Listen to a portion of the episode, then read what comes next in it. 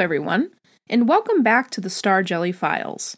Now that you have heard how things began, how Hum set things in motion, it is time to move on to other letters from other beacons and beings who are tied into this tangle of strings.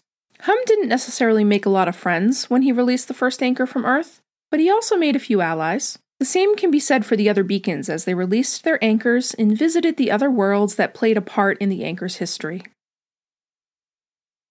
As I mentioned before, the universe is shifting, but now that it is moving again, we can start to look at where it is going and what doors have been opened. Not all worlds hope to hide and remain hidden. A great many wish to open communications and share their stories. And some really hope to share their opinions about a few things too. Some in subtle ways, others more directly. Today's letter is from a beacon named Vi, her side of things were sent to me in a jelly jar made of glass and wrapped in silver twine. The paper inside made of thick woven paper that is soft as fabric. Like Hum's story, I have taken Vi's story and translated it for your world. Her language is much more to the point, and thus I have had to leave less out about her account of things. Vi's story is also about the removal of an anchor, but more so about her journey to meet the beings she met while removing it. The anchor Vi removed and released back into the stars was located on a planet in a galaxy Earth has not explored yet. Your scientists call it the M104 galaxy, a galaxy shaped like a disk made of brown, green, and gold stardust. The planets in this galaxy are very old in the grand scheme of things, and the beings that live there even more so. Getting there is not always a simple task, but it is worth it. All of the beacons like to make a stop on these worlds when we are in the area, because they are where the universal libraries are located. Unlike on Earth, the removal of the anchor that was performed in secret, in the quiet, the removal in this sector was a historical event to be recorded and observed. Letter from Vi with regards to her journey to the Mantis Library world. Dear Astra, I write to report that everything went as expected on the Mantis world. No surprises to report or recount for the most part, but I understand from Hum that you will be sharing this report out to some new beings, so I will try and extend my explanations of things more than usual so you can pick and choose what you might find useful. I haven't actually checked in with the rest of the council yet about the whole project, so I am going on Hum's word that this will be enough information for you. It may be worth having the council send out a notice to everyone instead of having us play telephone with each other, hoping the message stays the same. We both know it won't, especially with the messengers you are choosing to use. Anyway, here are the details about the removal of the anchor on the library world. I am not confident that you will be able to translate the actual name of the planet into an Earth language, so I will just call it that. You know where I was, and that is good enough for me. I was standing on the edge of the cliffs of my home world when the signal came through from Hum that it was time. Like you, I had known that the council had approved the decision, but I was still in a small state of shock that the execution of the idea had happened so quickly. We are not usually this efficient. Bert arrived soon after the signal with the news that Hum had already released the anchor on Earth, and that we were now ready for our part of things. I was surprised that Bert had shown up instead of Hum, I think he is still a little afraid to work with me after last time. He should be, so it was probably the right decision. Only I find it hard to believe that Bert actually wanted to leave her post and travel again. But who am I to turn her away if she wants to join our travels? She seemed okay. The only thing that seemed to throw her off a little is how different I look. I have not worn my original form in a very long time, but she is one of the few of us that had not seen me since the change. I still wear the lace bracelet with blue buttons, and my eyes are still the same dark gray. But the silver spots that now run up and down my arms, and the orange feather like hair were probably a little bit of a shock. We really should have a council meeting in person soon, so everyone can get to know each other again. Regardless, I took her company, and we made our way to the Mantis world. I was not worried about the mission. Their world was the least likely to have any negative effect from the removal of the anchor, if anything, they would probably already be setting up the equipment to document the event. What I was slightly worried about was crossing through the fog between their world and the outer edge of their galaxy. I don't know if you remember, but even though they are friendly, that does not mean that they leave their front door open for just anyone to come and visit. It had been a long while since I had to follow the old ways and introduce myself to their galaxy. It didn't take long for Bert and me to get to the edge of the galaxy, and to the shore that separates their world from everyone else. We were standing on the shore listening to the voices when I heard the first skitter of rocks come from beyond the fog. Bert was laying on the dock a few feet away from me, staring up into the giant willow trees. I don't know if you remember, but the trees still have purple trunks and white, wispy branches that surrounded most of the lake, creating curtains around secret hideaways. Her feet dangled over the edge of the rundown dock, the shoelaces of her bright red sneakers gracing the top of the water, sending ripples out across the silver surface of the lake. I was pacing back and forth when Bert gave me a look of irritation, asking me, in her own way, to stop. I began walking towards Bert. She looked at me with a bored expression on her face that did not quite hide the tension she was holding in her arms and back as she pretended to lounge. I am pretty sure she was nervous too. The black mirrored stones of the shore shifted beneath my feet as I walked. They made small clattering sounds as they bumped into each other. I sat on the edge of the dock and pulled the strings of my sweatshirt tighter around my face. The dock creaked beneath my weight. It probably wasn't safe to sit there. Link had long ago left his post and left the surrounding landscape to fade. We had been waiting for hours, and I agreed with Bert that this was not the most comfortable place to wait. Tall, gray grass sat beyond the hidden hollows of the trees and stretched on for miles in an endless meadow. From within the grass and the trees, voices whispered out names and asked us questions. I still agree with Hum's statement that when you are as old as we are, they whisper old names that you haven't used for centuries and ask you questions about things you stopped thinking about. It can be stressful, annoying, especially if you are trying to forget certain things. We had been waiting for about two hours. Two hours is a long time, but I didn't want to give in to Bert or the voice's tension. I know the shore can be unsettling to most, but it never truly unsettled me, just annoyed me. Looking at this world, some may be deceived by its simplicity, and I wonder how other beings will view it when they see it for the first time. A world made completely of white, gray, and black tones, brilliant white stars gleaming in the sky against the deepest black of space, reflecting back billions of times in the black, glassy stones that make up the shore. The only sounds are that of the wind and of the water, most think this lake is an unpleasant place to sit. Much to Bert's disapproval, I secretly enjoy the bite of the cool autumn breeze that whips at my back, and the smell of crisp apples that occasionally escapes from the other shore. I can never find the apple trees, no matter how or when I have looked, but the smell of them is a comfort. They remind me of home and of time spent with friends. Bert continued to look at me, a wry smile growing on her face. I think she could tell what I was thinking about. She has always been very good at that, figuring out what you were thinking, even if you aren't talking. I looked up and towards the other side of the shore. I had been occasionally catching glimpses of color from the other side of the dense fog that divides the lake in half. A vivid set of blue eyes to the right, a deep green shirt to the left, a lock of purple hair a distance away. Bert followed my gaze to see what had caught my attention. Her forehead creased in thought. Like me, she had not made any move to approach the fog, we were going to wait for our invitation, even if that was considered an old fashioned move. Seeing other beings at that junction point is not rare. That junction is a place of meditation, of healing. Most who go there to study spent an eternity staring into the fog, listening to the voices and hoping for enlightenment. Many travelers use the passageways. What was new, though, and probably something you should look into, Astra, is that they are trying to study us. Usually we are ignored, directly addressed or waved to, not examined, not peered at from the other side of the shore without any interaction.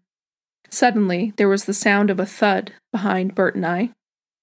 Bert and I jumped as something landed at the edge of the water by our dock, pulling our attention away from our audience.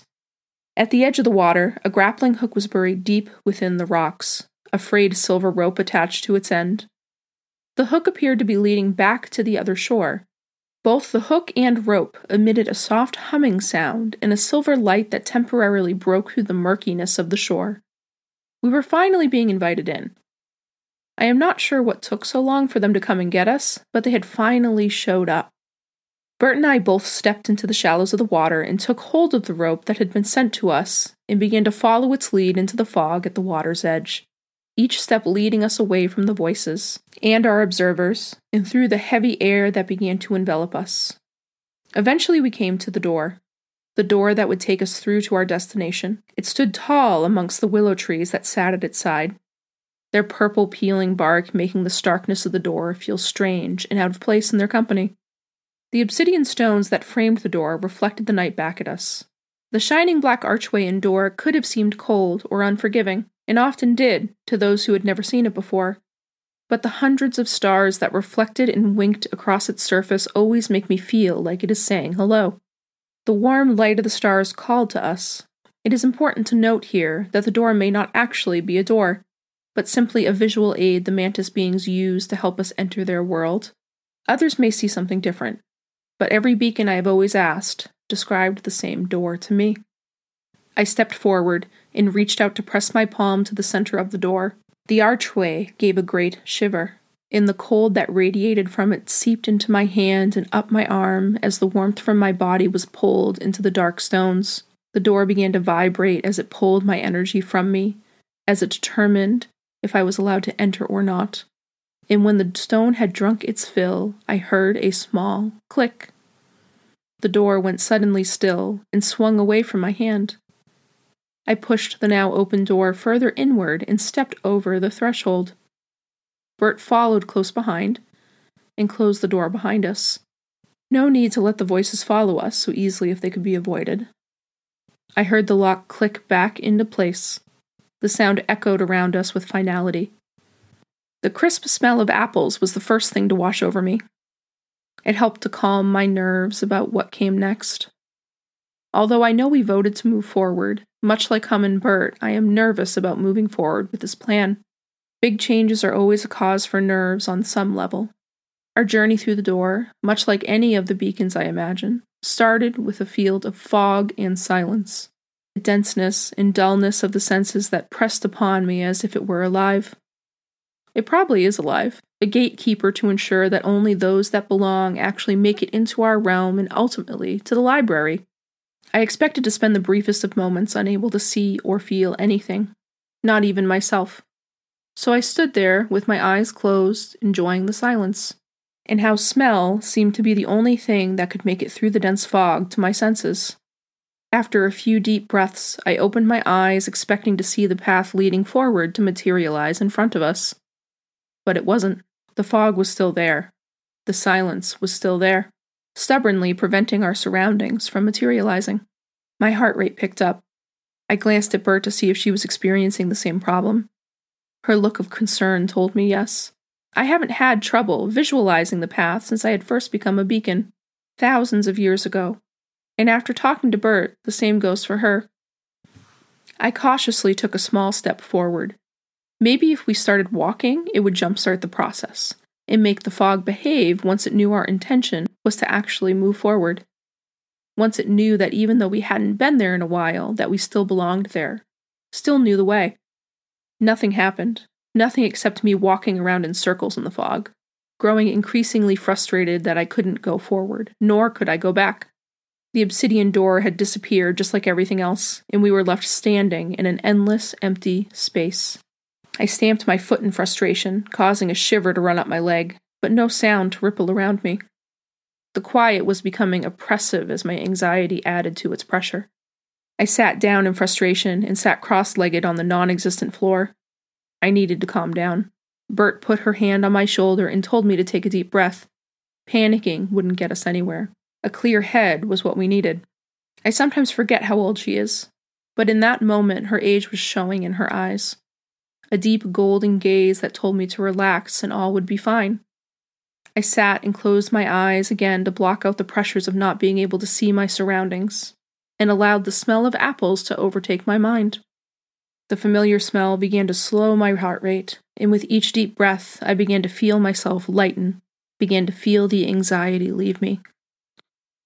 A voice sounded out in the distance, a sarcastic voice, whispering, Are you taking a nap?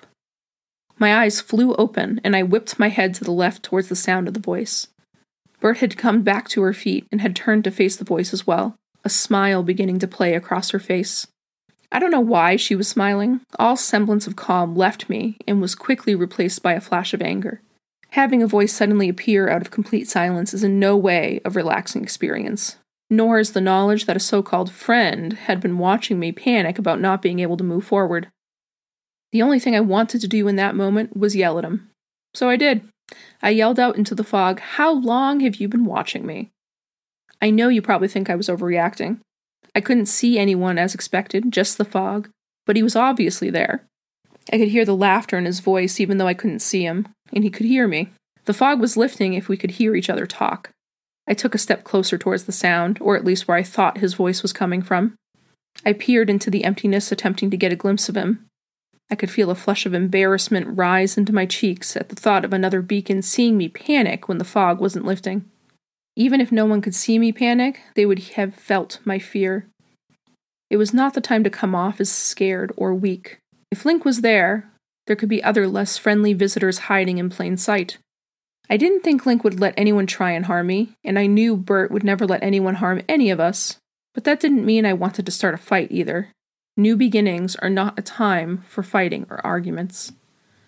Laughter escaped the fog again as I continued to look around, along with another sarcastic statement something about how there were no assassins hiding out to capture us, just some company for the journey forward. Then Link was suddenly there. His bright golden eyes, with smile lines that encircled the edges, suddenly became visible just in front of me, as if they had simply popped into existence in that moment. His soft, luminescent form soon joined them, and a tall, rounded figure made of soft purple light stood before me. No details but the eyes were clear, but it was definitely Link. The energy that radiated from him was an all consuming feeling of joy and humor, and that couldn't be any other being but him. That energy is the signature that defines who he is, even when he isn't maintaining a physical form. I had forgotten, if only briefly, what it was like to be around the other beacons when they were not dressed to blend in, to be in a place where physical form wasn't required, and where I didn't have to hold myself together to look a certain way. The longer I stared, the more of him came into existence. A pair of old welding goggles briefly appeared on top of his forehead, a bright red t shirt and bell bottom jeans upon his body, iridescent silver scales on his arms, and wild black hair atop his head. Each item was a piece of his life on different worlds, pieces of lives he particularly enjoyed or learned something from. He was flashing each to me as a way to further identify himself, but also as a signal for what type of mood he was in a signal about what type of things he was currently thinking about. Some of the lives I recognized. The welding goggles and jeans were items he wore when I trained with him as an apprentice in the Eighth Realm. The black hair and scales were less familiar, although I have always suspected they were from his life before he became a beacon. What I did know was that if he was wearing his welding goggles, he was in a problem solving type of mood, but I wasn't sure yet what problem he was trying to solve. I wasn't surprised to see Link there, this was the world he was last stationed on, but I was surprised that he hadn't told me ahead of time that he would be there. I am not sure if he told you or Hum, but my guess is he didn't. Without any further discussion, we began walking forward through the fog, and my senses started to find the world beyond it. Our hosts were waiting for us, and we did not want to be too late. With each step, I could feel my shoes start to sink deeper into the soft dirt that made up the path, and could feel the cool breeze blowing off the lake and across my cheeks. With each step, I also began to let go of the pieces of myself that I did not need there. My physical form simply began to fade away and was replaced by the glowing pink form that I usually represented myself with when I am on a world that does not require a physical form. Bert had also shifted back to her golden form. The three of us moved forward, a grouping of floating clouds for all anyone else could tell. But the mantis beings would recognize us. We floated in silence for a while until we came to the crest of a hill, and the city came into view. Some beings would not call it a city, by the way it looked, but we knew better. Between the branches of the willow trees, I could also see the lake off to our left, the three moons of the world reflecting in its surface with a strong silver light. It made it so we could see everything around us. To our right, the golden lights of very tall green stone buildings twinkled in the darkness, and I could smell the faint scent of wood smoke drifting through the air from the chimneys. I glanced at the ground and then back up at the buildings. The combination of soft dirt and tall city buildings always seemed a little strange to me. Most worlds cover their ground with stone, but the mantis beings take a more natural approach to the land they choose to walk on. I could see them, waiting for us at the center of the circle their buildings made, the giant anchor sitting with them in the middle of their city, a monument constructed the last time the universe was changed. The anchor looked the same as it does everywhere a large silver anchor encased in a large reflective black glass stone. The strings that tied the anchor to its grounding point out in space a matching glowing silver. But this one also had a small silver plaque next to it stating the day, time, and reason it had been put there. The crowd around the anchor was small, but looked big. They are tall beings that reflect the form of their name. I understand you are translating this for Earth, and it is pretty accurate to say that they look like the praying mantis creatures of that planet. Well, kind of. They are much taller, in the range of 10 feet or so, and they stand upright rather than crouched down to the ground. They are a kind group of beings who spend most of their time collecting information about the universe to include it in their research in libraries and in the research of healing. But they are also very loud and fun Always good for a joke or to spend the day doing silly things. Great senses of humor. I realized as I started floating down the other side of the hill and towards them how much I had missed visiting them and spending my days learning from their experiences. From their civilization that has seen so many other planets grow and age. As we drew in closer to the city center, the number in attendance seemed to grow. The ten or so mantis beings that had been waiting for us was rapidly turning into hundreds of them. Hundreds of mantis beings circled around the anchor, the rainbow spectrum of their robes bringing a vibrant light to the landscape that is normally the green and purple city. They had begun leaving their buildings, their libraries, and surrounding the anchor once they had seen us approaching, so they could observe what would happen next. I had contacted them ahead of time as a courtesy, and they had decided to document the event in the ways that they do pictures, videos, holograms, witnesses. I found out later that they had actually made the day a day off for everyone, so anyone who wanted could witness this historic event. Or so they call it. Once at the city center, we took a few moments to exchange our pleasantries and hellos, and the time to embrace old friends and ask if they needed anything from us before we moved forward. They didn't need or want anything, but to get started. The excitement of the group that now encircled me and the anchor rippled through the air. I couldn't even hear the vibration that the anchor usually sends out because the crowd was so loud. Bert, Link, and I were all smiling. This was one of the worlds where they understood the magic that can come from removing the veil, and that embraces that excitement. But in the end, the event was quick. I first asked Link and Bert if either of them wanted to be the ones to remove the anchor. After all, they are my superiors on the council and should have the right to remove it if they prefer. They both said no, I took a quick moment to check the string of the hook to see if it was moving. Just like with Hum's account, someone was already pulling on it. I ignored this at Hum's recommendation, reached out, and touched the anchor to release it from the stone. I couldn't hear the clink as it was released and began floating away. The cheering from the crowd was too loud, but it did float away just the same. I half expected the beings who had been pulling on the string to appear then, after all, the mantis world is not like Earth. They are very familiar with other worlds and beings, and often interact with them. They didn't appear, though, and Link said we should just move on with our day. They would appear when they were ready. So we took some time and celebrated with the crowd. We accepted congratulations, and questions, and requests for pictures. We also decided to stay for the evening meal so we could catch up with old friends. Overall, it was a good evening except for one thing. As we were all making our way away from the city center and towards the feasting area that is by the lake, I noticed a being, not a mantis, leaning against one of the library doors. At first, it didn't concern me. Many beings visit the mantis world to learn, but they were staring at me, at Link and Bert and me, with such an intent that I could feel their eyes follow me. I stopped Bert and Link and asked them to take a look to make sure I wasn't wrong about who it was. I wanted to be wrong, but I wasn't. It was Clara. She is there, Astra, and it will need to be dealt with soon. You will need to deal with it soon. The mantis beings either didn't notice our distress or chose to ignore it until we chose to talk about it. Link said we should also ignore Clara unless she approached us. So we did and the rest of the night went well, except for my growing unease. Clara did not follow us or approach us, but I don't think that will last long. I hope this is what you needed. Love, Vi. P.S. In my next letter, I will let you know about the changes that have been made to the libraries, which are significant. Also, the mantis beings would like to send you a letter to share with Earth. I think you should share theirs before Link's, but I will leave that up to you. I agree with Vi. I will have to address Clara soon, in that it would be a good idea to share a letter from the mantis beings as well as a few others. But I don't know if those will be the next ones I share. I think we might need to go back a few steps before we move forward. Bert hasn't really had her say about things yet. Tune in next week for another letter from another beacon.